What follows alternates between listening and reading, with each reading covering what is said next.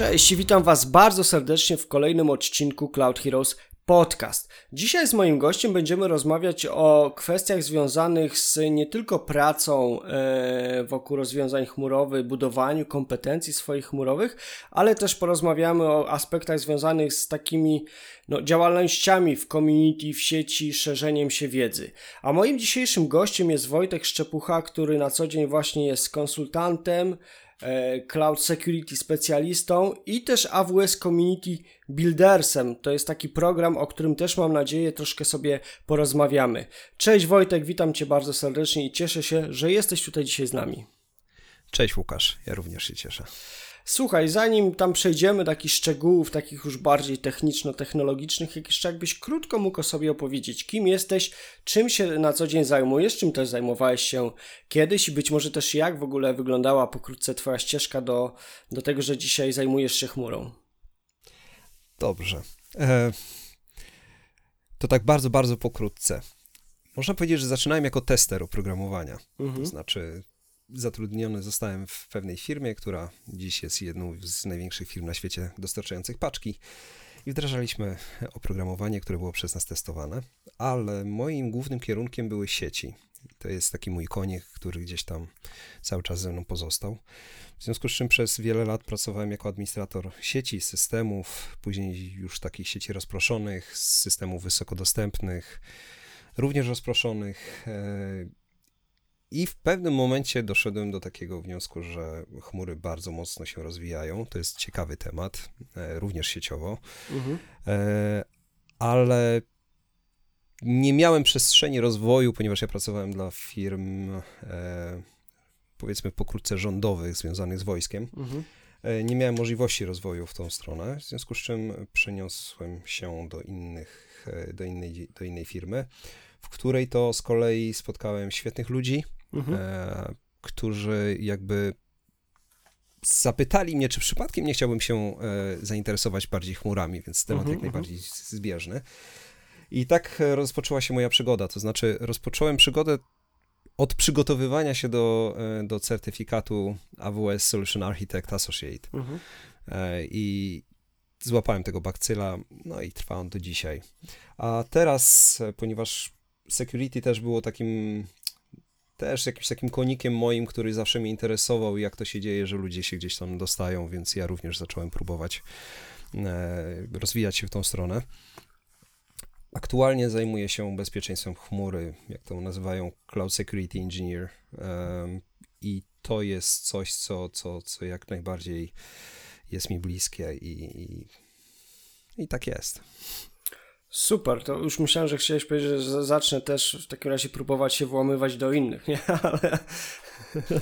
Powiedzmy, że, że, że tak, że white hacking e, jak najbardziej, natomiast e, nic z ciemnych kapeluszy. Okej, okay, dobra, zostawmy ten wątek w takim razie.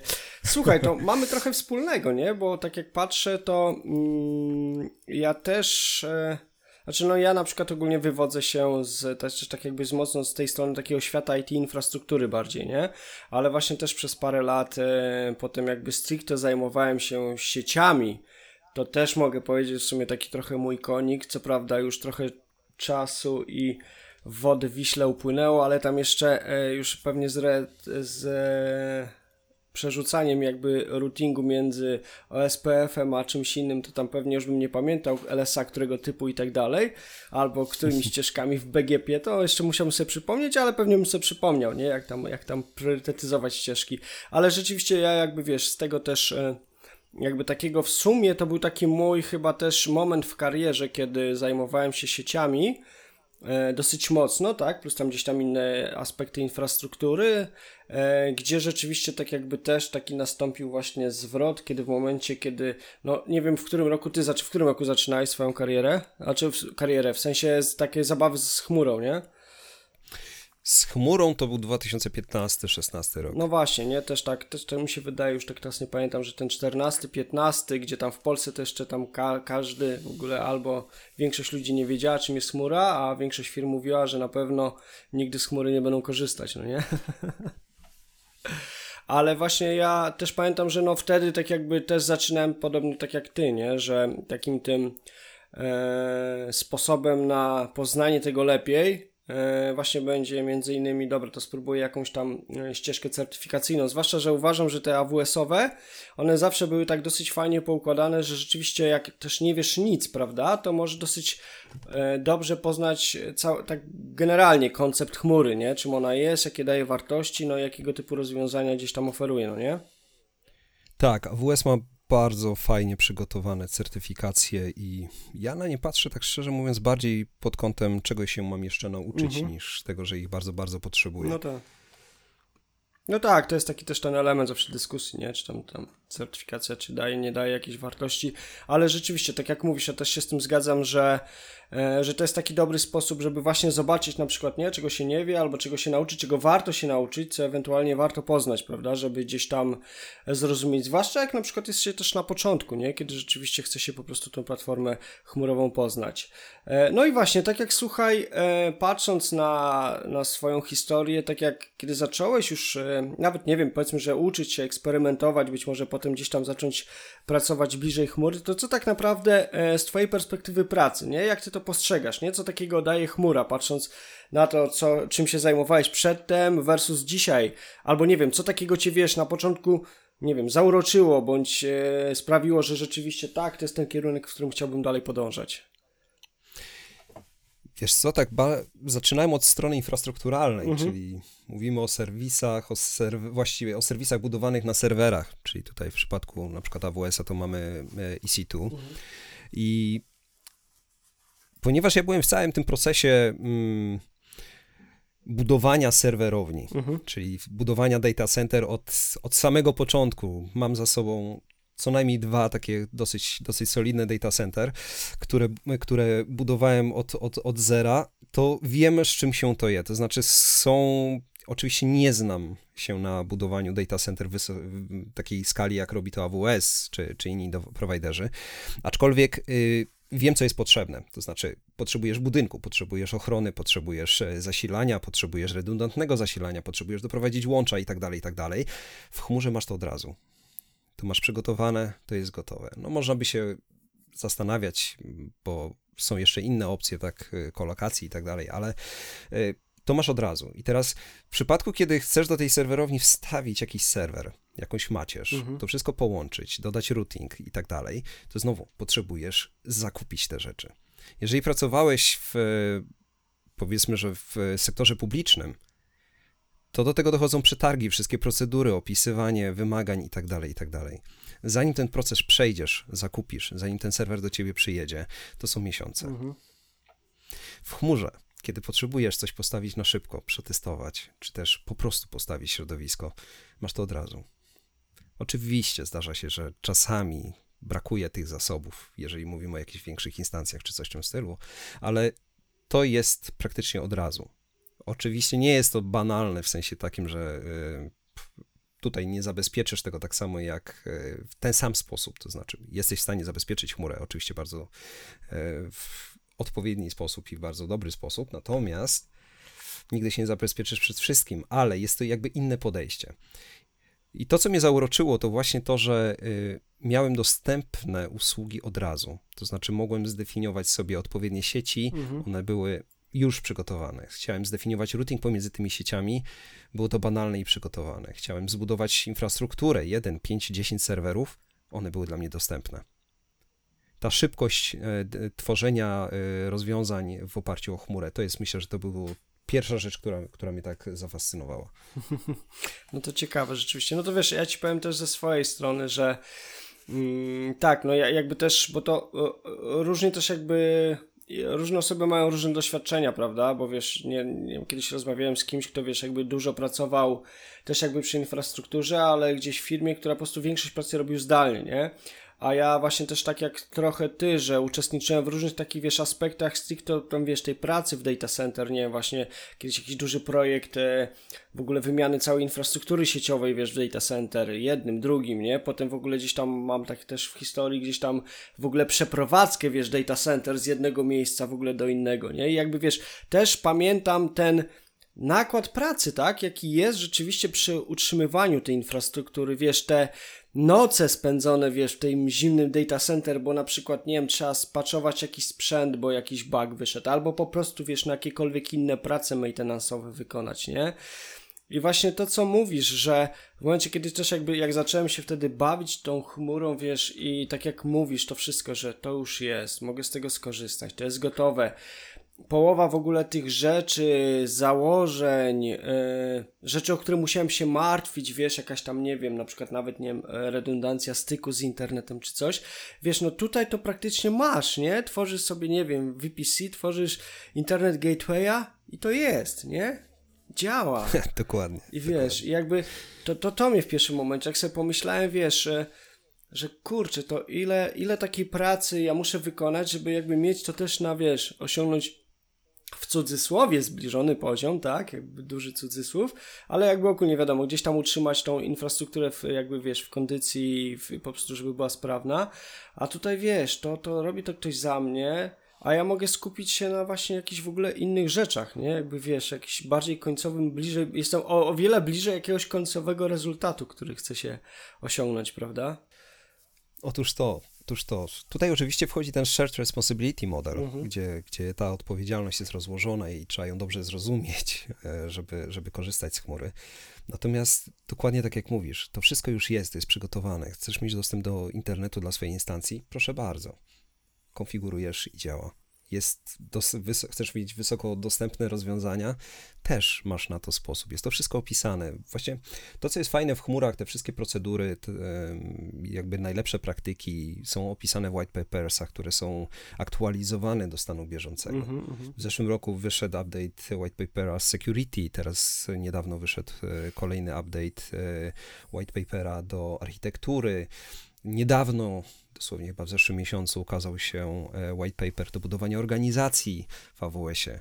Także chmura dostarcza ci nie tylko właśnie te rozwiązania sprzętowe, ale też dostarcza ci najlepsze praktyki, jak korzystać z ich rozwiązań, żeby być zgodnym z tym, co się i jak się buduje na świecie. I to jest, to też jest e, warte wspomnienia.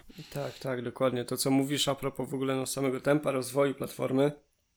Dwa, właśnie tej masy takich gotowych też jakby i dokumentacji, jakiś reference architectures, nie? I z których po prostu możemy skorzystać i tych właśnie dokumentacji, white paperów. Właśnie ciekaw, czy kiedyś pojawi się, wiesz, jakieś stanowisko w pracy, jakiś, nie wiem, white paper, compliance engineer, czy coś takiego, nie? Który po prostu będzie, wiesz, zawsze na bieżąco z tym wszystkim.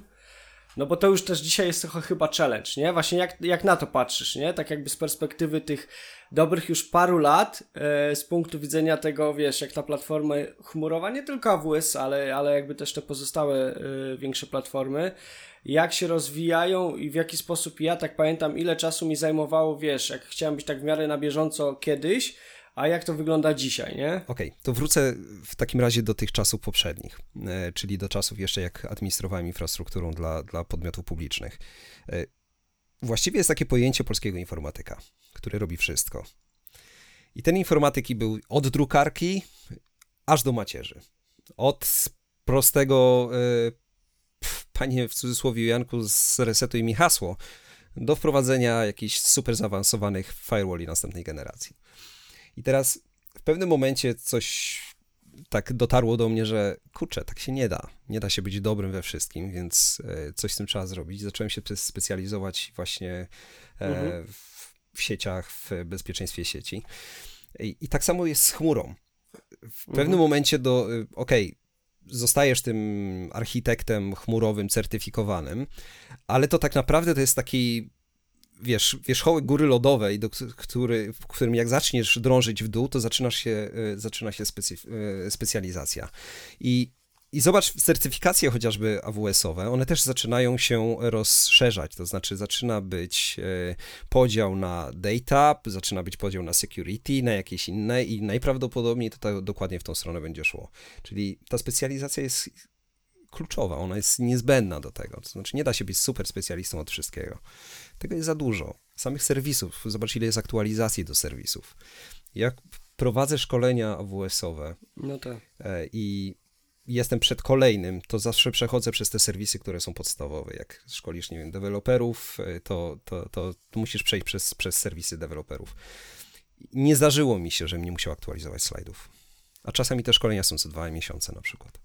Tak, tak, też wiem o co chodzi, też, też, też gdzieś tam e, zdarza mi się realizować różne szkolenia. Wiesz, slajdy to jedno, tak wydaje mi się, ale drugie też, jak już jesteśmy przy temacie szkoleń, to też kwestia na przykład, nie wiem, jakichś materiałów laboratoryjnych, nie? Gdzie na przykład, nie wiem jak, jak to u Ciebie wygląda, ale na przykład jak ja tam realizuję, no to wiesz, nie, są jakieś laboratoria, no i na przykład jest rozpisany jakiś scenariusz, który na przykład na takim poziomie podstawowym, wiadomo, jest dosyć detalicznym opisem, wiesz, tego, jak, jak powiedzmy przechodzą, przechodzimy dane laboratorium i wiesz, jakby, i tutaj tak samo, wiesz, sama konsola przecież, która rzeczywiście od pewnego czasu dosyć mocno się zmienia, czy na dobre, czy na złe, pozdrawiamy Pawła Zubkiewicza, bo on ma zawsze dobre tam opinie na temat tego, jak wygląda konsola. I jak nowe feature'y usprawniają jego życie. Więc jakby wiesz, tutaj też jest challenge, nie? Taki wiesz, nawet właśnie tutaj materiały, to co się zmienia, albo wiesz, nawet ja już a propos tych aktualizacji, to pamiętam, że miałem sytuację na szkoleniu, gdzie E, gdzieś tam na przykład któregoś dnia był wałkowany temat, e, wiesz, storage obiektowego S3 i tam, wiesz, jednego dnia rozmawialiśmy, pokazywaliśmy, labowaliśmy, wiesz, jakie to są te klasy storage'owe i tak dalej, i tak dalej, a potem, wiesz, wieczorem na RSS-ach wjechał news, że się pojawiła nowa klasa storage'owa, nie? I wiesz, na drugi dzień wchodzę i tak, wiesz, wiadomo, żartobliwie zaczynam dzień od tego. Słuchajcie, drodzy słuchacze, bo jest taka sytuacja pewna, że mm, e, powiedziałem wam, a czy to, co wam powiedziałem, już dzisiaj nie jest zgodne z prawdą, nie? Ponieważ, proszę to bardzo, pojawiła się jakby znowu jakaś tam nowa, nowa funkcjonalność, czy tak jak tutaj w tym wypadku nowa klasa storage'owa, nie? Więc tak jak mówisz, rzeczywiście z tobą też się zgadzam, że, że e, ładnie można powiedzieć po chmurowemu nawet te certyfikaty teraz skalują się horyzontalnie, tak? I te ścieżki właściwie kompetencyjne i tak, nie da się, e, jakby wiadomo, być specjalistą od wszystkiego. Wiadomo, że pewnie w roli architekta też no, jesteś osobą, która gdzieś tam pewnie w, e, dosyć szeroko pos, pos, postrzega jakąś całościową perspektywę, przynajmniej stara się. No ale wiadomo, wyspecjalizować gdzieś tam, no, każdy gdzieś tam nas, w czym się czuje, jakby nie wiem, mocny, albo coś, co jest jego konikiem, bądź go bardziej interesuje, no to rzeczywiście już gdzieś tam nurkuje się w jakimś kierunku troszeczkę głębiej, nie? Trudno się nie zgodzić. bo to jest, to jest dokładnie tak, jak mówisz. Ta, w pewnym momencie musimy się wyspecjalizować, ale i będąc architektem musisz jednak mieć tą szer szeroką wiedzę. A wracając do, do tej konsoli i, i, no niestety ciężko się nie zgodzić, Paweł dosyć dosadnie się wyraża na ten temat. Natomiast e, nieraz było tak, że przychodzisz jednego dnia, szkolisz, masz trzydniowe na przykład szkolenie i drugiego dnia mhm. mówisz, przepraszam, ale ta konsola już się zmieniła. To jest, to jest, to jest niestety powiedzmy nie do nadążenia, żeby być na bieżąco zawsze, bo jednego dnia mhm. wchodzisz i masz zupełnie prze, przemodyfikowane DNS-y na przykład. E, w no sensie, tak. w sensie konsole do, do, do Route 53. Tak, tak. Ja to w, nawet chyba nie dalej jak wczoraj miałem, właśnie klientowi pokazywałem jakby tam możliwości funkcjonalności właśnie AWS Organizations, nie? I tak wchodzę, patrzę, o, że tam New Console Experience. A, kliknę, zobaczę, nie? Wiesz, no i bo nagle był, wjechało w ogóle coś, mówię, wiesz co, dobra, słuchaj, wróćmy do starej, najpierw ja ci poopowiadam na starej, bo to po prostu tutaj to się jeszcze nie, nie, od, nie odnajdę, nie, po przełączeniu zaraz. No ale wiadomo jakby, no to jest też taki element, który gdzieś tam e, żyje, żyje i się rozwija. Słuchaj, no jak jesteśmy jeszcze przy tematach certyfikacji, widziałem ostatnio, no już jakiś czas temu chyba chwaliłeś się, że zdawałeś ostatnio AWS Certified Solution Architect Professional o trochę o certyfikacji, co o niej myślisz, to jakby i w sumie ja i ty trochę żeśmy się już tym podzielili, ale jakie, jakie twoje doświadczenia, nie? Jakby, bo to jest taki, w sumie znam sporo osób już e, jakby gdzieś tam dąży, to jest też takie mm, cele osób, które na przykład albo zaczynają, albo są już na pewnym etapie swoich doświadczeń, gdzieś tam taki, jak trochę taki święty gral, nie? A, a co ty o tym myślisz? Wiesz co, zauważyłem, że są co najmniej jakby dwa, dwa tory e, certyfikacji. Mhm. Jeden to jest wymaganie pracodawcy, bo no tak. na przykład, e, żeby zostać partnerem na odpowiednim poziomie, musisz mieć odpowiednią ilość certyfikatów. I to jest jeden z celów, i ja się z tym też zderzyłem. A drugi cel to jest jakby budowanie, budowanie dla siebie, udowodnienie może sobie czegoś. Natomiast od pewnego czasu, odkąd przestałem robić certyfikaty y, jakieś tam infrastrukturalne, powiedzmy, nie wiem, Microsoftowe czy coś w tym stylu, e, mhm. tylko skupiłem się na, y, na AWS-ie, to dla mnie ważniejsze było to, żeby przejść przez te certyfikaty y, po to, żeby uzmysłowić sobie, czego mi brakuje. To znaczy, idąc, przygotowując się do certyfikatu, e, zauważałem braki, które, które gdzieś tam e, mam wiedzy, jakieś luki, które muszę uzupełnić, ale też z perspektywy tego, że mówiłem o tych szkoleniach, jeżeli szkolę kogoś i, i, i przygotowuję go do, do jakiejś tam certyfikacji, no to warto by było, żebym wiedział, co w tej certyfikacji jest i to też jest ten drugi no tak. powód, który się gdzieś tam pojawia w tle.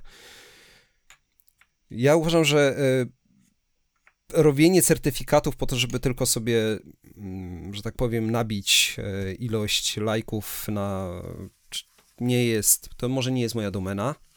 Raczej, tak jak powiedziałem, to jest coś, co pozwala mi uzupełnić tą wiedzę Oczywiście jest e, jakaś tam radość na końcu, że ten certyfikat e, udało się, szczególnie, że ten e, Architekt Pro, on nie jest może super trudny.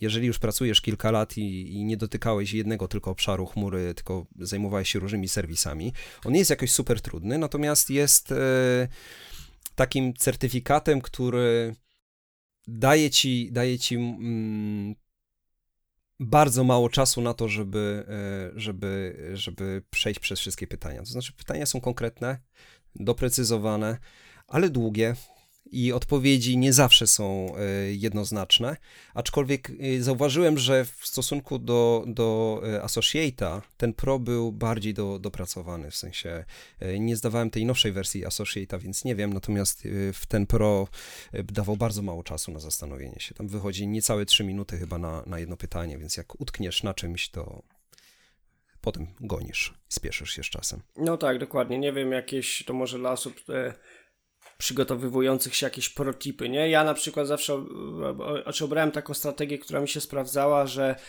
e, że zwłaszcza jak są te duże, opasłe pytania, e, czytam pytanie, tak, to powiedzmy z końca całej jakby sentencji, jeśli ono rzeczywiście jakieś tam jest, żeby złapać esencję tego, ewentualnie co jest clue danego jakby przedsięwzięcia czy danego scenariusza, a potem czytałem scenariusz, wyłapując ewentualne rzeczy, gdzie tam na co pozostał położony nacisk i dopiero jakby potem wertowałem odpowiedzi, nie? Bo rzeczywiście tak tutaj jest, że te odpowiedzi są niejednoznaczne, albo na zasadzie patrząc y, szybko z lotu ptaka stwierdziłbyś, że ta, ta i ta ma sens, ale gdzieś tam w scenariuszu był gdzieś nacisk na konkretną rzecz, która jest tutaj tematem danego, danego pytania, nie? I rzeczywiście jakby tutaj time management jest w miarę takim kluczowym elementem, mi się wydaje, nie? Tak, szczególnie, że y, chmura, myślę, że każda chmura, z Ażurem też pracowałem, e, mówi bardzo często o kosztach mhm. i zwraca bardzo dużą, dużą e, uwagę na to, żeby, żeby to było e, optymalne kosztowo. I w przypadku na przykład architekta pro zauważyłem, że nie wszystkie pytania są ukierunkowane na koszt. Mhm. Czasem jest to czas, tak. czyli koszt, ale z innej strony patrząc. Natomiast nie jest to koszt ten fizyczny, który płacisz na fakturze e, dla, dla, dla jednego czy drugiego providera. I e, w przypadku Pro w stosunku do Associate'a właśnie to była ta różnica. W Associate'cie bardzo mocne ukierunkowanie na, na e, optymalność kosztową, a tutaj bardzo mocne ukierunkowanie na działanie biznesu i na to, żeby ten biznes funkcjonował prawidłowo. Czasem chodzi o koszt, a czasem chodzi po prostu o czas, żeby to jak najszybciej wdrożyć. I to, było, to była taka główna różnica, którą zauważyłem pomiędzy pytaniami Associate'a a Architekta Pro. Mhm, dokładnie. A zdawałeś zdalnie, czy w centrum teraz? Bo to tak wiadomo. W tym... Tak, zdawałem zdalnie i niestety mam jedną negatywną opinię na temat zdawania y, tak długich certyfikatów w domu bez możliwości skorzystania z y, toalety chociażby. A to w centrum też nie wiem, czy tak wyjdziesz. No ja przynajmniej nigdy... W centrum możesz wyjść. Tracisz czas, ale możesz wyjść, natomiast w, w przypadku domu nie możesz się ruszyć z miejsca, a przy czterogodzinnym e, certyfikacie to może być trudne. Tak, tak. Ja czekaj, ja, bo ja robiłem certyfikację w tym, czy pod koniec zeszłego roku, już nie pamiętam. No to tak, tak, tak. Też pamiętam, że jakby tak pod koniec to już po prostu żółte oczy, już tak te niektóre już za ostatnie 20 pytań, nie no, może nie 20, ale tam 15-10 pytań, to tak mam wrażenie, że już wiesz, goniłem, no bo po prostu właśnie z tego powodu, nie? Wiesz co, to były najszybciej odpowiedziane przeze mnie pytania w życiu. ale ja ci powiem z drugiej strony, ja na przykład E, ten typ zdawania mi pasuje pod kątem tego, że wiesz, zdajesz na swoim komputerze, masz swoją klawiaturę, myszkę czy tam gładzik, nie? A wiesz, e, nie na jakiejś takiej dużej, takiej, tej sta, takiej wiesz, klawiaturach z tymi dużymi skokami. Na zasadzie jak na takim czymś nie pracujesz, to potem palce gdzieś tam, wiesz, jakby się rozjeżdżają. To ja na przykład tutaj widzę in plus, chociaż tak, doświadczenie jest ciekawe, e, już, już w sumie gdzieś tam parę razy opowiadałem w różnych e, momentach, ale tak, generalnie to, co mi się podobało, to właśnie to, a czy to, co ja uważam, że fajne jest w tym zdawaniu takim zdalnym, no to jest to, że właśnie, wiesz, no możesz na swoim kompie sobie po prostu usiąść, wiesz, swoje klawisze, swoja myszka, swój układ i wiesz, mniej więcej to to jest ok. Ten soft, który rzeczywiście tam trzeba odpalać, też jakoś nie, od, nie, nie, przy, nie obciąża o dziwo komputera, naprawdę to sprawnie działa. Wiesz, siedzisz sobie w domu w kalesonach, jeśli masz ochotę i wiesz, i po prostu nigdzie nie wychodzisz. Ja akurat zdawałem w pokoju hotelowym, no bo to tak, to jest taki też challenge, że musisz mieć w domu warunki, nie? Cisza, spokój, bo jak ci ktoś wejdzie, to to mogą powiedzieć, że, że nie wiem, egzamin zostaje przerwany czy coś, tak? No bo ktoś tam się teoretycznie dokładnie, cały czas dokładnie. na ciebie patrzy przez te trzy godziny. To jest ciekawe, też ciekawa robota, siedzieć i patrzeć się na ludzi przez trzy godziny. Ale ktoś się patrzy, bo pamiętam, że jak się oparłem brodą o, o tak po prostu, żeby się na twarzy, to tam zwróciła mi pani uwagę, że żebym ust nie zasłaniał, nie? Ja się po prostu oparłem, no bo wiesz, już zmęczenie materiału, nie? Dokładnie miałem, miałem podobną sytuację. Znaczy, to było tak, że y, ja zacząłem się rozglądać, to znaczy czasami odrywam wzrok od ekranu, żeby się nad czymś zastanowić patrzę w jakiś pusty aha, punkt gdzieś aha. na ścianie. I też miałem sytuację taką, że, że tym razem jakiś pan się odezwał do mnie, żebym się nie rozglądał. No, aha, więc y, tak, musisz się skupić na ekranie, ale zgodzę się z tobą, że jest to wygodne właśnie w kontekście sprzętu, że pracujesz na tym, co znasz. E, w kontekście czasu, że e, masz dowolność tych godzin i właściwie możesz usiąść w środku nocy i sobie zdać ten egzamin. No tak. Szczególnie jak nie masz warunków i, i faktycznie na przykład to, to mieszkanie, w którym jesteś zamknięty w lockdownie, to jest jedyne miejsce, gdzie możesz, gdzie możesz to, tego, tego dokonać. Dokładnie tak. To ja już tak na koniec rzeczywiście to już takie jeszcze jedno ciekawe doświadczenie, jakie miałem, bo akurat w tym pokoju miałem bardzo duże lustro przed sobą no to pani kazała je zasłonić, nie? Musiałem ręcznik wziąć i jakby zasłonić to całe lustro, nie? Co, mi za każdym razem każą odłączyć telewizor lub jakikolwiek ekran, który jest w pobliżu. Nawet jeśli jest 5 metrów za mną. Aha, a to tego nie miałem. Ale rzeczywiście widziałem, że nawet jak masz external monitor, to ten software po prostu go wyczernia, nie? Nawet jakbyś do kompa miał podłączony, tak jak testowałem to. Ale dobra, zostawmy te doświadczenia. Oczywiście wszystkim naszym słuchaczom, którzy się przy, przygotowywują, no to oczywiście mam nadzieję, że nasze jakieś rady tutaj się przydadzą. Trzymamy kciuki. E, żeby oczywiście Wam się udało zdać i zdobyć ten upragniony certyfikat, czy to professional, czy jakikolwiek inny, czy AWS, czy jakikolwiek inny.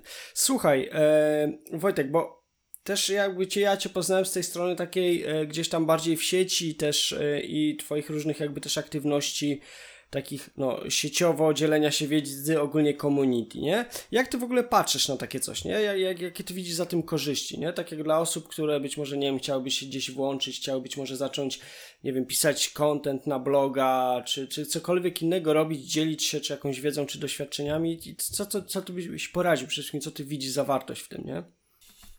Wiesz co, ja zaczynałem, tak jak mówiłem, na, na, z, jako tester oprogramowania, ale to była jakby jedna, część, jedna trzecia, jedna druga mojej pracy. Druga mhm. część to było szkolenie, czyli uczenie kurierów mhm. e, z obsługi handheldów i, i też aplikacji, którą testowaliśmy. E, i miałem świetnego mentora, to znaczy osoba, która mnie uczyła e, kunsztu szkoleń i tego, w jaki sposób rozmawiać, w jaki sposób przekazywać wiedzę i to przeszkolenie kilkuset osób, to było ponad 400 osób, e, które przeszło przez jakby moje i moich kolegów e, ręce, mm, to e, było świetne doświadczenie, które pokazało mi, że przekazywanie tej wiedzy może dawać frajdę. I później za każdym razem, kiedy pracowałem, miałem możliwość tworzenia jakby wewnętrznych takich bootcampów do tego, żeby, żeby ludziom pokazać nową technologię, czy też jak skonfigurować systemy. Mhm. I ja mam doświadczenie bardzo wewnętrzne, to znaczy zazwyczaj szkoliłem, czy też e, wymieniałem się wiedzą z, e, wewnętrznie w firmie od powiedzmy 30 30-osobowego zespołu do, e, do dużo większych grup.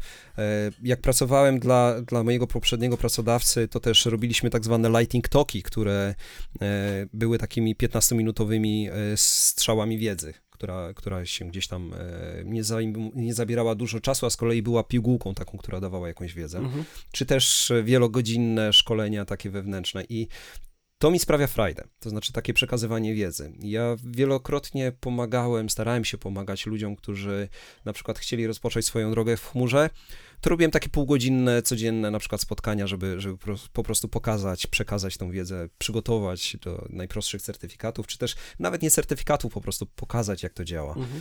Też z moim kolegą z moich poprzednich prac i tak dalej. Także było trochę takich osób, które się przewinęły, którym mogłem przekazać tą wiedzę i i to jest, to, to daje mi dużo, dużo satysfakcji, y, też jakby y, gruntuje tą wiedzę, którą ja posiadam, bo jak uczysz kogoś, to uczysz też siebie, no tak. korzystasz z tego, z tego wzajemnie. E, w związku z czym w pewnym momencie y, pomyślałem, że, że fajnie by było się zacząć dzielić na zewnątrz. Stąd też jakaś moja większa aktywność, czy to na LinkedInie, czy na Twitterze, czy też ten, czy też to, co buduję teraz, czyli buduję tak naprawdę AWS od podstaw e, na YouTubie i, i w mojej własnej, e, własnym, na moim własnym blogu, e, buduję coś takiego, co nazwałem Poznaj AWS. Mhm. I, I to niedługo ujrzy światło dzienne. I to jest właśnie ta, to, co Community Builders z kolei e, nam daje, czyli daje nam dostęp do, do technologii, daje nam dostęp do ludzi i świetnych, świetnych e, ludzi możemy poznać i, i, i tą wiedzą się wymieniać, uzupełniać ją, czy też, e, czy też po prostu przekazywać ją dalej. I właśnie idąc też na kanwie tego powstał, powstał pomysł, żeby, żeby zbudować po polsku taki, taki serwis, który, który przekaże tą wiedzę podstawową, chociażby w kontekście AWS-a. Także to jest coś, co, co mi się, co, co, co jest z tyłu głowy, co, co, co cały czas e, jakby próbuję rozwijać i, i faktycznie przekazywać, dawać komuś tą, tą, tą wiedzę, którą ja posiadam. Super. No oczywiście, słuchajcie, dlatego warto Wojtka śledzić. Yy zarówno pod kątem tego, czym się dzieli teraz, jak i właśnie tą platformą, która buduje. Na pewno będzie bardzo fajny zestaw informacji, tak? Jak rozumiem też przede wszystkim dla osób, które, które chcą też jakby poznać lepiej platformę Amazon Web Services, tak? Tak, jest to oparte głównie o Amazon Web Services. E, na Poznania WSPL, tak, takowoż się nazywa domena. E, ja mam na początku są to dwie sekcje, to znaczy, ponieważ buduję też e, rozwiązania security na AWS-ie, to też tam będą się pojawiały takie wątki bardziej techniczne, bardziej już skonkretyzowane, natomiast te podstawy podstaw, czyli jakie serwisy mamy, jak z nimi funkcjonować, jak, jak ich używać, to właśnie to jest, ten, to jest ta podstawa, która, która się tam będzie pojawiała. Super.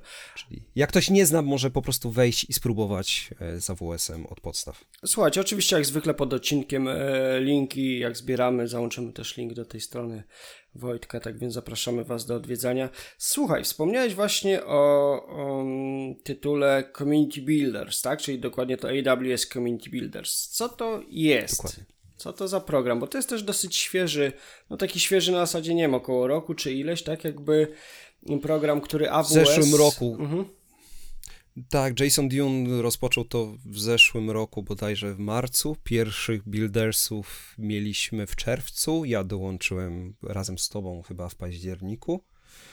E, czy, czy nie, nie pamiętam, kiedy ty dokładnie dołączyłeś, ale chyba w tym rzucie październikowym, tak? No, wiesz co, bo mówisz o Slacku, nie? Ja do Slacka dołączyłem, bo e, po prostu dostałem zaproszenie, bo ja jestem jako Evo, e, AWS Hero, nie? Więc jakby Hero, stąd, Hero, stąd tak, tak, tak, więc jakby stąd też nas zapraszali, żebyśmy rzeczywiście tam mogli razem, razem działać. No program AWS Hero to już w sumie ma pan parę ładnych lat, tak? Gdzie tam rzeczywiście też tak, jest jakiś tak, program tak w którym wybiera się osoby, które między innymi właśnie działają jakoś aktywnie w community. No i właśnie teraz też jakby do, e, powstał kolejny program, nazywa się e, AWS Community Builder, tak? Builders.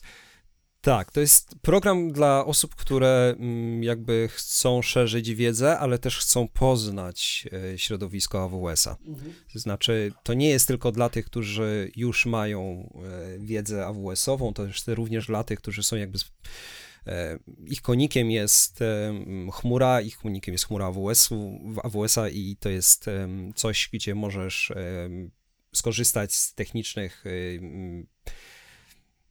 z technicznych materiałów, z jakiegoś mentorowania, mhm. z jakichś networkingowych możliwości. To jest dla tak naprawdę dla entuzjastów AWS-a, mhm. którzy, którzy chcą e, w, w swoim środowisku e, promować, promować e, rozwiązania AWS-a. Super, no i tak jakby z twojej perspektywy, z twoich doświadczeń, nie? no bo też program jest też w sumie jeszcze dosyć młody, E, chyba nawet ostatnio, e, niedawno był nabór, prawda, na kolejnych AWS Community Builders. Chyba już się skończył, stety, niestety, ale tak, jeszcze jakoś teraz w marcu, chyba do końca marca był. Jakby co, co ty, jak ty to oceniasz? Jak to z twojej perspektywy? Czy to ci jakoś właśnie, wiesz, pomogło, nie? W twoich działaniach, e, takich właśnie na co dzień, czy to jakby związanych z pracą, czy ewentualnie z community, tak właśnie dla osób, które by się nad tym zastanawiały, nie? Jak myślisz? Wiesz co, y, z mojej perspektywy to było ja, za, u mnie poszło, poszła ciekawość, mhm. to znaczy y, nie wiedziałem dokładnie z czym się to je, mhm. co, cóż będzie AWS mógł zaoferować poza tymi benefitami, które są wypisane na stronie, czyli y, y, voucher na 500 dolarów AWS-a, mhm. czyli można się całkiem dobrze pobawić i nauczyć za, tak, za taką kwotę. Swag kit, który przyszedł e, z jakąś bluzą, czapecz, e, przepraszam, z czapeczką i różnymi innymi e, gadżetami, mhm. to przede wszystkim jest to dostęp do, do bezpośrednich pracowników AWS-a, specjalistów w swojej dziedzinie, w swoim obszarze, ponieważ trzeba dodać, że AWS Community Builders ma jakby sekcje, czyli jakby takie grupy ludzi, którzy są zebrani w, w ramach swoich, e, swoich e, umiejętności, w ramach swoich zainteresowań. Mhm. E, I na przykład mamy sekcję Data Serverless, gdzie jest Paweł Zubkiewicz, czy też inne osoby. Ja jestem tutaj deklarujesz jakby do której, do której sekcji chciałbyś być przypisany Aha. i też oni weryfikują to, czy, czy, czy faktycznie patrząc się po twoich obecnych dokonaniach, czyli weryfikują twojego Twittera, LinkedIna, czym się dzielisz wiedzą, czy też twoje blogi, jeżeli je podasz mhm. y, i zostajesz do tej sekcji przypisany. W związku z czym masz dostęp do tych, do tych y, osób, które jakby współtworzą te serwisy. I myślę, że to jest, to jest taki y, smaczek, który, który jest wart tego, żeby w ogóle też dołączyć e, dla siebie. Natomiast mm, genialne, genialne e, spotkania, które się e, co jakiś czas pojawiają w różnych obszarach. Ostatnio właśnie networkingowe dwa spotkania, które w bardzo dobry sposób przedstawione, świetnie przygotowane, bardzo merytoryczne. Taka esencja wiedzy tego, w jaki sposób budować dobrze rozwiązania sieciowe na WS-ie. E, także to jest dostępne i to jest cały czas dostępne i te nagrania są udostępniane przez AWS, można sobie odsłuchać później e, przez AWS Community Builders. E, także to jest, to jest coś, co, co myślę, że jest warte rozważenia, jeżeli ktoś chce się rozwijać i chce się dzielić tą wiedzą, to AWS Community Builders myślę, że jeszcze otworzą ten program za jakiś czas. Warto, warto, warto się temu przyglądać i, i do tego dołączyć. Mi daje to, że mam właśnie dostęp do tych osób. Oczywiście nie pogardziłem tym voucherem. E, natomiast e, te, te spotkania, które e, są w różnych technologiach, ja, ja korzystam co jakiś czas czy to serverlessa, czy też z kilku innych tematów i sobie po prostu słucham tego, co mają do powiedzenia. No spoko. No właśnie to, co mówisz, ja myślę, że że, że ta, ta, ta ostatnia rzecz, nie, to jest tak naprawdę daje dużo wartości, że tak, bo jest gdzieś tam taka ta cała społeczność, gdzieś tam jest jakiś Slack na to odpowiednio y, stworzony, gdzie rzeczywiście można czasem porozmawiać, są te spotkania, można nawet w jakichś tam planach czasem posłuchać, nie, tego jakie dane usługi będą rozwijały, tam stety, niestety nie zawsze o wszystkim można zaraz tam się pochwalić, tak, ale jakby ogólnie rzeczywiście jest też taka możliwość, y, no tak jakby bliżej, bliżej gdzieś tam kooperowania, prawda, z AWS-em. Tak, jest ta NDA, którą trzeba podpisać, e, ale to też e, dostęp do tych informacji, że za chwilę będziecie mogli napisać o tym serwisie. Mhm. I będziecie tymi, którzy będą wiedzieli pierwsi. Mhm. Oczywiście wy jako Heroesi pewnie też do tego macie dostęp, e, aczkolwiek nie, nie, nie będę cię dopytywał, bo NDA. natomiast natomiast e, tak, jest to jest tak, że dostajesz te informacje, dostajesz tą wiedzę, wiesz wcześniej od całego świata, jesteś w tej elitarnej jakby grupie, która dostaje informacje na temat e, serwisów. Możesz zapytać bezpośrednio ludzi, którzy są odpowiedzialni za budowanie tych serwisów, czy na przykład nie ma na roadmapie jakiejś zmiany, która jest dla ciebie ważna. Ja miałem na przykład ostatnio taką sytuację, że rozważaliśmy e, migrację VPN-ów klientów do Transit Gatewaya. Transit mhm. Gateway to jest taka jakby globalna sieć AWS-owa, która spina wiele kont, wiele środowisk. Bardzo fajna, fajna rzecz. Mhm, mhm. I, I na przykład zależało nam na tym, ponieważ mamy klientów powiedzmy z Fortune 500, E, czyli z korporacji, które mają pewne procedury, które są bardzo długie i żmudne, a zmiana jednego adresu IP, rute, powiedzmy połączenia VPN-owego jest po prostu ciężka. No tak. Zależało nam na tym, żeby pozostać przy, przy tych adresacjach. I tego w dokumentacji nie wyczytasz, a taka możliwość istnieje. To znaczy, możesz do Transit Gatewaya przenieść aktualnie istniejący e, Customer Gateway. E, więc to jest, to jest coś, co, co, co, co możesz się dowiedzieć e, grzebiąc supportem albo właśnie po prostu pytając odpowiednich osób. I to jest, myślę, że to jest taki jeden z przykładów, który, który, który pokazuje wartość też tego, tego AWS Community Builders. Dokładnie tak, no bo tam rzeczywiście oprócz jakby osób, które są po prostu tymi community buildersami, czy to też ewentualnie w grupach heroesowych, jakby rzeczywiście tam są e, osoby z AWS-a, tak, no, zajmujące się też różnymi rzeczami, ale właśnie bardzo często takimi, które rzeczywiście gdzieś tam przy tych usługach pracują, można się czasem coś dopytać, dowiedzieć, tak, też tu tam widzę, że czasem ktoś rzuca pytania, a hej, czy jest tu ktoś, albo na zasadzie zna kogoś, kto tam jest, nie wiem, product managerem czegoś tam, nie, bo mam na przykład, nie wiem, jakąś tam potrzebę, problem, czy cokolwiek innego, nie, więc jakby to rzeczywiście jest taka dosyć fajna e, wartość dodana. A słuchaj, bo tak, rzeczywiście ja to sprawdzałem, e, chyba teraz w Q3 będzie ponowne otwarcie, bo do programu Community Builders po prostu można się, jak rozumiem, zgłosić, tak, jest otwarta rejestracja, no i właśnie, jakby tak e, z Twojego doświadczenia, co, co, co ewentualnie warto nie wiem, robić bądź zrobić, e, jeśli rzeczywiście chciałbyś do takiego programu dołączyć, zgłosić swoją kandydaturę? Przede wszystkim czekając na to otwarcie, e, ja myślę, że jak będziesz tak miły, to zamieścisz link do, do AWS Community Builders, e, do, do strony. Czekając mhm. na otwarcie, myślę, że warto zacząć publikować. Warto się pojawić w sieci i zacząć coś od siebie dawać. To nie musi być jakaś super wyszukana wiedza. To nie musi być jakiś super techniczny, techniczna rzecz. Was, warto po prostu y, promować usługi. Warto śledzić swój, swoje, że tak powiem, e, swój obszar i po prostu szerować tą, tą informację, czy też y, współdzielić ją, na przykład, czy to na LinkedInie, opisać chociażby w kilku słowach, co się zmieniło, co się pojawiło, ponieważ każdy z nas ma różną grupę odbiorców i, i mm, w ten sposób łatwiej, łatwiej, że tak powiem, szerzyć tą wiedzę e, wszerz. E, więc po prostu warto się pojawić po to, żeby e, ułatwić e, decyzję AWS-owi, czy, czy ty, akurat ty się kwalifikujesz do tego, żeby do tych community builders zostać dołączony, ponieważ o ile może wcześniej tych osób było mniej zainteresowanych, to z tego co pamiętam marzec przyniósł bardzo dużo, dobre plony i, i tych osób dołączyło bardzo dużo i lista oczekujących też była całkiem niemała. No z tego co ja widziałem na Slacku, to gdzieś tam chyba ktoś pisał o pięciu tysiącach nowych zgłoszeń, tak globalnie oczywiście, nie? Czy coś takiego. Tak, tak, tak. No ale tak czy, tak czy owak myślę, że e, warto, jeśli ktoś rzeczywiście chce dołączyć, też jakby czuje się, że jest osobą, która nie wiem, lubi dawać dzielić się wiedzą, e, czy też jakby chce rzeczywiście gdzieś tam pracować bliżej, móc jakby poznać gdzieś tam dzielić się tą swoją wiedzą, czy też jakby czerpać inspirację od innych, to oczywiście śmiało słuchajcie, zgłaszajcie się, e, jak tylko rejestracja ponownie będzie otwarta, bo, bo myślę, że warto.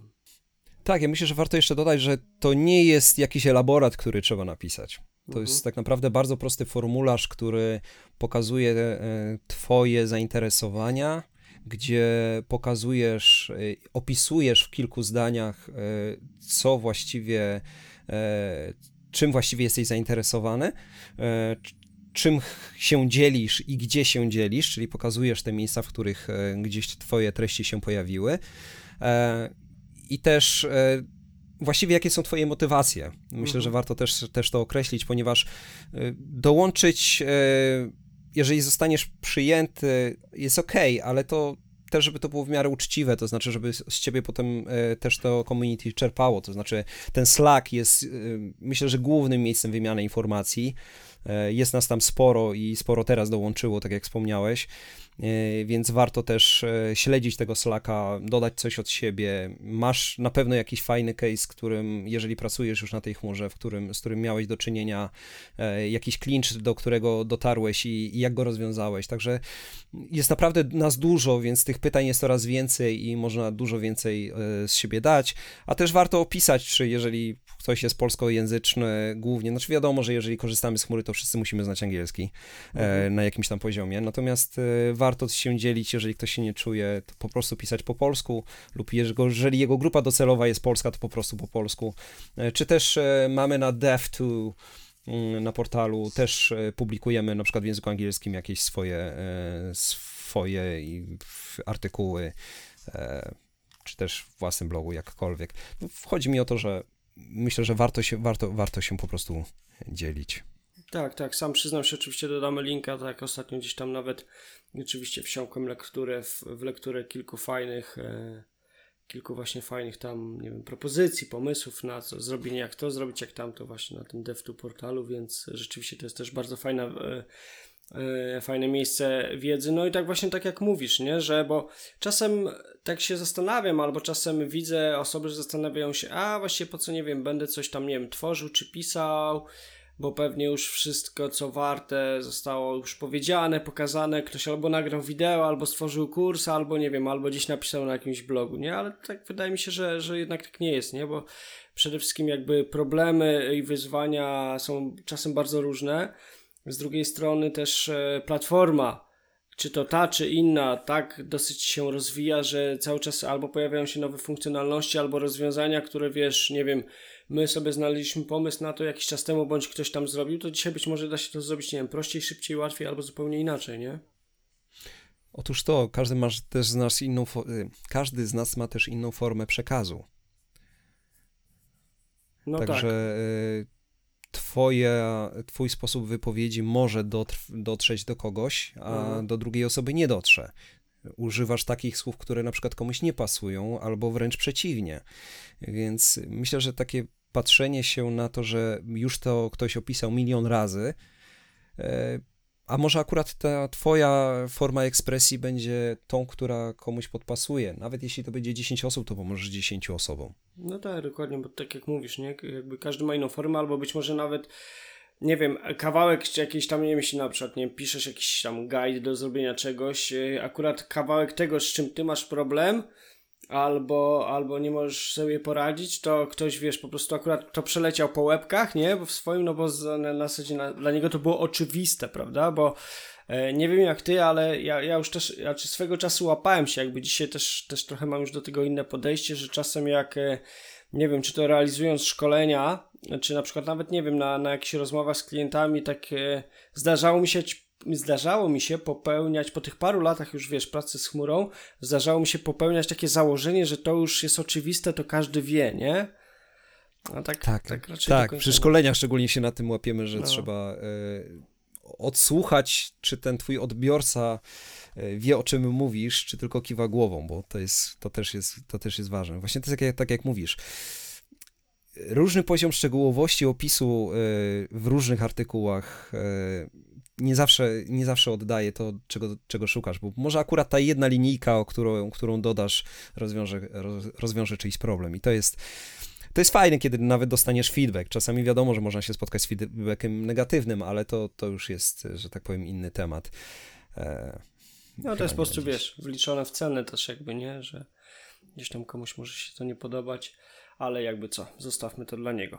Słuchaj, tak jakby jeszcze pomału, trochę zbliżając się do końca, mm, chciałbym tak powróżyć trochę z fusów, nie? Jak, jak ty dzisiaj postrzegasz e, w jakim kierunku e, chmura się ro będzie rozwijać, albo na zasadzie, nie wiem, w jakim sposób firmy będą z tego korzystać, albo może jeszcze coś innego, w jaki sposób, e, jakie ty masz oczekiwania, nie? Czego ci na przykład dzisiaj brakuje, co byś chciał, żeby było, nie wiem, zrobione łatwiej, prościej, bądź, bądź po prostu problem, który zaadresować, nie? Jak ty dzisiaj to widzisz? Ha. A, wiesz co, ja śledzę Tomka Onyszko i Aha. on bardzo często e, wraca do World Day Maps. do tego, w jaki sposób produkty przechodzą przez poszczególne sekcje, mm, że tak powiem, rozwoju i, i w jaki mhm. sposób dochodzimy do tego, że coś się staje commodity albo i nie. Więc myślę, że, że, te, że chyba będziemy wszyscy dążyli do tego, żeby jeszcze bardziej ułatwiać. To znaczy, chmura będzie dostarczała rozwiązania, które będą jakby takim pudełkowym rozwiązaniem jakichś najczęściej spotykanych problemów. Czyli dążymy, jak, masz, nie wiem, Elastic Beanstalka jako jeden z serwisów, gdzie wrzucasz kawałek swojego kodu i tak naprawdę infrastruktura cię nie, nie obchodzi, zaznaczasz tylko, czy ma być wysoko dostępny, czy też nie to myślę, że to w wielu obszarach będzie właśnie dążyło do tego, że mm, te rozwiązania będą po prostu w cudzysłowie pudełkowe. Ale jednocześnie pozdrawiamy tych wszystkich, którzy w Beanstacku zderzyli się z możliwością zmiany health checku w load balancerze że nie, da, nie przepraszam, w autoscalingu, że nie robi się tego już z poziomu Wizarda, tylko trzeba porzeźbić w kodzie. Ale tak, no jakby zgadzam się z tobą, taki przykład, tak, tak, tak, bo zdarzało mi się różne rzeczy z Beanstockiem robić, tak, do pewnego stopnia. On rzeczywiście tak. ułatwia pracę, w pewnym momencie mogą pojawić się schody, ale tak, tak, tak jak mówisz, nie, rzeczywiście dąży to dosyć mocno do uproszczenia e, jakby pewnych rzeczy, a co poniekąd też e, tego, że jakby trochę cały czas jakby wspinamy się po takiej trochę drabinie na przykład tego, do jakiej warstwy gdzieś będziemy tej infrastruktury jeszcze, jak daleko jeszcze w głąb co jakiś czas będziemy sięgać, nie? Bo to mam nadzieję, mam wrażenie, że to po prostu się spłyca, prawda? Wiesz co, tak. Trudno, trudno się nie zgodzić, że tutaj, tutaj spłycamy, ale z drugiej strony e, zobacz, jak jest z machine learningiem. E, trudno wy, wyuczyć pewne modele, nie mając danych, więc e, tutaj najczęściej to jest, no, myślę, że dobry przykład skali. To znaczy, w pewnym momencie budujesz w oparciu o rozwiązania, które wielokrotnie się sprawdziły. W przypadku machine learningu, no to tutaj masz jakieś dane, których, do których ty tak naprawdę nie masz dostępu. A żeby wy, wyuczyć te modele, to jednak troszeczkę tych danych potrzeba, tak? Mhm. Więc. E, są pewne rzeczy, których nie da się zrobić samemu, albo zajmie to zbyt dużo czasu i będzie zbyt dużo kosztowało. A z, więc myślę, że będą takie obszary, w których faktycznie dojdziemy do tego w jakimś sensie pudełka, które wystarczy. To znaczy, może to nie będzie super dopracowane i super wy, wydajne, ale wystarczające do tego, żeby biznes się na to zgodził. A w, pewnym, a w pewnych obszarach nadal będziemy mieli e, ludzi ze śrubokrętem, którzy po prostu będą e, schodzić coraz niżej, coraz niżej i, i to oni będą tymi najbardziej wartościowymi osobami, które będą potrafiły kliknąć w ten odpowiedni moment, e, w czy tę odpowiednią linijkę w, e, napisać w klej, która, która ci po prostu właśnie uaktywni tą opcję, której, której tobie brakuje, bo, bo ktoś w interfejsie o tym zapomniał lub zrobił to celowo. No, dokładnie tak. Ale tak jakby wiesz, patrząc jeszcze e, tak jakby z perspektywy no, tego, co, coś, co się dzieje, nie, to co tak naprawdę mamy od roku, no to e, myślę, że też ze mną się zgodzi, że jakby no to jest też taki zapalnik do tego, nie, że gdzieś tam ta adopcja rozwiązań i chmurowych i w ogóle rozwiązań, które dziś już są pudełkowe, tak, jakieś sasy, inne rzeczy, które po prostu rozwiązują problemy, które albo na przykład się pojawiły nie w wyniku pandemii, no wiadomo, jednym z nich był taki challenge związany z tym, jak teraz ci wszyscy ludzie mają pracować, tak, i jak mają ze sobą się komunikować, no i wiadomo, jakby ten wykwit i jakby wzrost zainteresowania, tak, wszelakimi narzędziami do kolaboracji, wspólnej pracy, e, no to to po prostu tylko będzie się napędzać, będzie szło do przodu, nie? Też mi się tak wydaje. Też mi się tak wydaje, szczególnie, że y, nie wiem, czy widziałeś ostatnie statystyki y, wracające z jakichś firm, które badają, czy, czy my wrócimy tak naprawdę do biur. Mhm. I, i, I, tutaj jest takie, czasami jest 50-50, a czasami jest e, wręcz e, większy nacisk na to, żeby jednak pracować zdalnie. To znaczy, w naszym obszarze jest to dużo prostsze i częściej spotykane, ale tak jak patrzyłem na te statystyki właśnie w kontekście IT, mhm. to, to sporo statystyk pokazuje, że e, to się zmienia w czasie, to znaczy im dłużej trwa pandemia, tym, tym więcej ludzie potrzebują na przykład kontaktu z drugą osobą, no, no ale, tak. y, ale tendencja jest taka, że nie chcemy siedzieć cały czas w biurze, chcemy na przykład wpaść na dwa dni, żeby zrobić jakiś a, jakieś spotkanie wspólne, żeby sobie porozmawiać, ale resztę czasu chcielibyśmy spędzić w domu.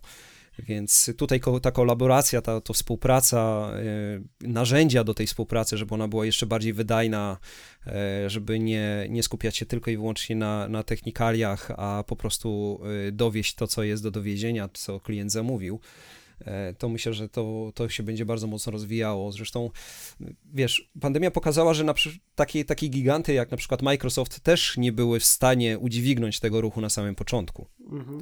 Zoom też miał kilka wpadek, tak? To, jest, to, są, to są gigantyczne firmy, które dostarczają i są, budują tak naprawdę rozwiązania e, do, do współpracy i do, do, do rozmów, a jednak e, też nie udźwignęły tego, tego ruchu. Także to myślę, że to będzie szło wszystko właśnie w tą stronę, żeby, żeby to było jak najbardziej dostępne, jak najbardziej wydajne, ale też e, ilość rozwiązań, e, jeszcze jakby tu nie doszliśmy chyba do tej takiej pełnej e, dojrzałości tych produktów, ponieważ roz, ilość rozwiązań, która jest na rynku jest tak wielka, że ludzie jeszcze cały czas próbują, jak, się, jak, jak tutaj współpracować zdalnie, czy, czy może będziemy sobie rysować na mapie, czy może jednak jakiś inny sposób, więc nie wiem, nie wiem jeszcze jak, jak e, czy, czy dojdziemy do takiej sytuacji, w której powiemy, że to jest jeden najlepszy model. Myślę, że nie, ale, ale jednak e, tutaj jeszcze jest spore pole do popisu, jeżeli chodzi o, o dostarczanie tych rozwiązań.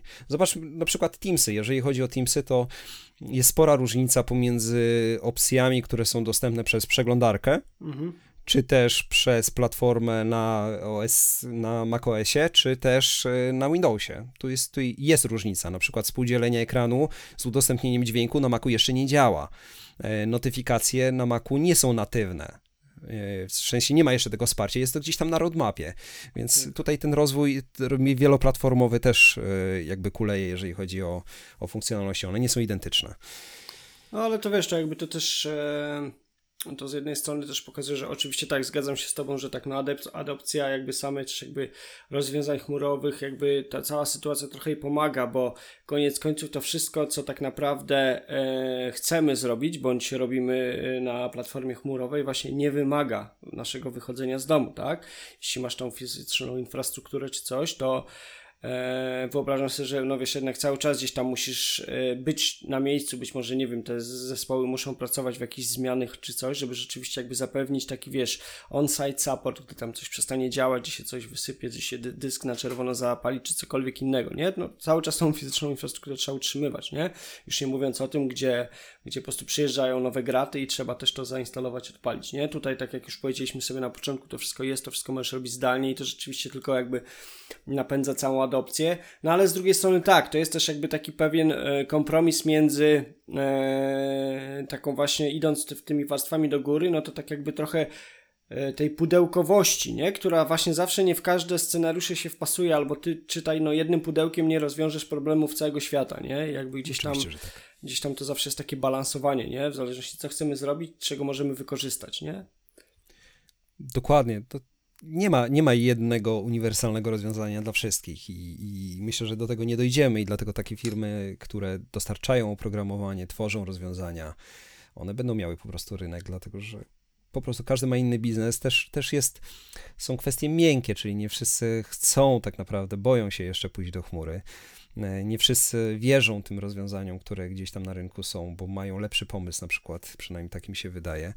E, więc tutaj myślę, że ten rynek jeszcze przez sporo czasu będzie się, e, będzie ewoluował i będziemy, będziemy widzieć różne nowe jakieś tam rozwiązania, próby, próby wdrożenia nowych rozwiązań. E, wiesz, my nie dotknęliśmy jednej rzeczy w tym całym, w tym mhm. całej piramidzie. Nie dotknęliśmy automatyzacji. I tutaj ten, e, ten temat DevOpsowy, który gdzieś tam się cały czas e, przetacza, już nie definiujmy może DevOpsa, ale mm, to nie jest dla mnie osoba, ale powiedzmy, że nie będę definiował tego dalej. Natomiast y, okej, okay, chmura dostarcza ci, mówiliśmy o UI-u, mówiliśmy o, o tym, że, że gdzieś tam coś wyklikujesz, natomiast mhm. to nie jest ten model, w którym y, my chcemy funkcjonować. Chcemy dążyć raczej do tego, żeby to było jak najbardziej zautomatyzowane i jak najbardziej, e, że tak powiem, dalekie od naszych błędów ludzkich, więc... Oczywiście. E, Więc tutaj jest ogromne pole do popisu. Nawet jeżeli mamy z, zbudowane środowisko na chmurze, to w pewnym momencie i tak dojdziemy do tego, że będziemy chcieli, chcieli to jak najbardziej zautomatyzować. I tutaj ten jeszcze nurt DevOpsowy, on się będzie bardzo długo rozwijał. Jest bardzo dużo firm, które dopiero zaczynają stawiać pierwsze kroki w chmurze. E, a, a to nie jest pierwszy krok, żeby od razu DevOpsować, bo nie wszyscy są na to gotowi. Tych modeli migracyjnych do chmury też jest, mamy tak zwane 6R przecież w, w tak. AWS-ie. Mhm. Więc, więc tutaj ten, ten, ten model chmurowy, on się mm, bardzo fajnie sprawdza, ale nie każdy jest na to gotowy. Czy też y, jedno z pytań, chociażby wracając jeszcze do certyfikacji, jak przenieść terabajty danych, kiedy chcesz zachować ciągłość działania firmy? Więc to też są, to też są właśnie kolejne rzeczy. Więc tutaj, ok, pudełka, ale jednak ta specjalizacja, ta wiedza domenowa w, w, pewnych obszarach, ona cały czas będzie potrzebna i, i tych specjalistów będzie nadal brakować. Dokładnie tak, suma summarum, e, wszystko sprowadza się do tego, że jakby no tą wiedzę też trzeba mieć, nie? To nie jest tak, że, że da się wszystko wyklikać, to co tak jakby no pewnie też się spotykasz z sytuacjami, kiedy jakby logujesz się na jakieś konto klienta, z którym chcesz coś porobić, no i wiesz, jakby jest tam kupa takich rzeczy, których no, ty już wiesz, że się nie robi, albo trzeba pozmieniać, nie używa się default, defaultowych jakby ustawień czy innych rzeczy, a po prostu no jakby no tam są, nie? No bo ktoś odpalił, uruchomił działa, ale właśnie jeszcze zabrakło takiej troszeczkę większej wiedzy, jak to zrobić dokładnie. Być może nawet zabrakło świadomości tego, że właśnie jest ten shared responsibility model, że to nie jest tak, że dostawca ci wszystko daje, wszystko gotowe i ty się niczym nie musisz przejmować. To rzeczywiście wymaga i kompetencji, wiedzy, która z jednej strony dzisiaj tak mocno jest poszukiwana na rynku, z drugiej strony jakby też e, no po prostu coraz więcej osób chce się gdzieś tam w tym kierunku rozwijać, bo, bo po prostu jest, jest taka potrzeba, nie? A co do oczywiście tematyki DevOpsowej, tak, zgadzam się, to też jakby to nie jest rzecz, którą da się zrobić dnia pierwszego. Zacznijmy od tego, żeby zrobić bezpieczną konfigurację, jakiś landing zone i tak dalej, co w wielu organizacjach tak, też tak. jest bardzo dużymi projektami. Do, do DevOpsa jeszcze w tym momencie jest dosyć długa droga, ale jeśli już ktoś jest zainteresowany, no to oczywiście zapraszam do odcinka z poprzedniego sezonu, gdzie z Michałem Kościńskim właśnie rozmawialiśmy o aspektach e, budowania i kultury DevOps, i procesów, narzędzi, i metodologii, w jaki sposób to robić, żeby rzeczywiście, rzeczywiście to działało. Muszę wrócić do tego odcinka. O, zapraszam cię serdecznie. Słuchaj, pomału będziemy kończyć, bo już, już, już czas nam się zbliża ku końcowi. Jeszcze tak na koniec, e, no bo skoro też jakby jesteś, e, e, działasz, dzielisz się tą wiedzą, to bardzo fajnie by było też użytku, naszym słuchaczom powiedzieć, gdzie cię można znaleźć w sieci tak na co dzień, gdzie najlepiej celować. A kontakt ze mną można znaleźć przede wszystkim na LinkedInie. Mhm podasz, mam nadzieję, link Oczywiście. na dole. E, Twitter, tam są bardziej takie mm, informacje mocno skonkretyzowane w kontekście security, e, czyli o tego obszaru, którym jestem najbardziej teraz zainteresowany. E, no i ten nowo budowany serwis Poznaj AWS.pl to jest coś, co mm, jakby buduje się, ale ostatnio ktoś mi powiedział, żebym przestał e, robić rzeczy doskonałe, tylko skupił się na tym, żeby dowieść treść, więc e, i to też jest dobra dla, rada dla tych, którzy chcą dołączyć do community builders, żeby się nie, e, że tak powiem, nie próbować wszystkiego robić idealnego. Także tak, to jest miejsce, gdzie zaczynam budować tą raczej przekazywać tą wiedzę e, i, i, myślę, że za kilka ładnych tygodni będzie można zobaczyć sporo materiałów, które pomogą zrobić te pierwsze, pierwsze e, kroki w chmurze. Dokładnie, jak to mówią, wracając do perfekcjonizmu, done is better than perfect. Też, też, też znam to z doświadczenia własnego, więc tak, jakby rzeczywiście lepiej zrobić coś niż nie zrobić nic. Oczywiście wiadomo, coś sensownego, ale rzeczywiście pchać ten wózek do przodu. Słuchaj, to oczywiście tak jak e, wspomniałem już parę razy, tak, umieścimy te wszystkie e, linki pod, pod, pod, e, pod tym nagraniem, pod materiałem z tego z tego naszej dzisiejszej rozmowy. Słuchaj Wojtku, ja Ci bardzo dziękuję serdecznie za tą rozmowę, za to, że w ogóle znalazłeś czas. Dziękuję Wam, drodzy słuchacze, za to, że jesteście z nami. Jak zwykle mam gorącą prośbę do tego, żebyście się dzielili tym materiałem z innymi osobami. Jeśli uważacie, że jest to fajne, jest, daje jakąkolwiek wartość, warto tego słuchać, to podzielcie się, będziemy Będziemy Wam bardzo wdzięczni. A póki co, dziękuję Wam, zapraszam Was na kolejne odcinki. Zapraszam też Was do słuchiwania poprzednich, bo tak jak już tutaj dzisiaj wspomnieliśmy, jest sporo fajnych, ciekawych nagrań na różne tematy, czy to związane z doświadczeniami innych firm z migracji, z uruchamiania, skorzystania z chmury, czy też jakieś właśnie kwestie związane z praktykami DevOpsowymi, doświadczeniami na temat pracy z Kubernetesem. Parę tych już ciekawych materiałów nam się zebrało. Mam nadzieję, że kolejnych będzie jeszcze więcej więcej i jeszcze bardziej ciekawych. Tak więc bardzo Wam dziękuję. Wojtek, Tobie jeszcze raz dziękuję za to spotkanie. Dziękuję pięknie. Do usłyszenia, trzymajcie się. Cześć.